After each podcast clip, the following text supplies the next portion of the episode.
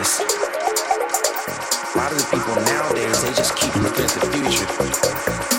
Because I like more of the sophisticated funk where it's melodic. I like stuff like that.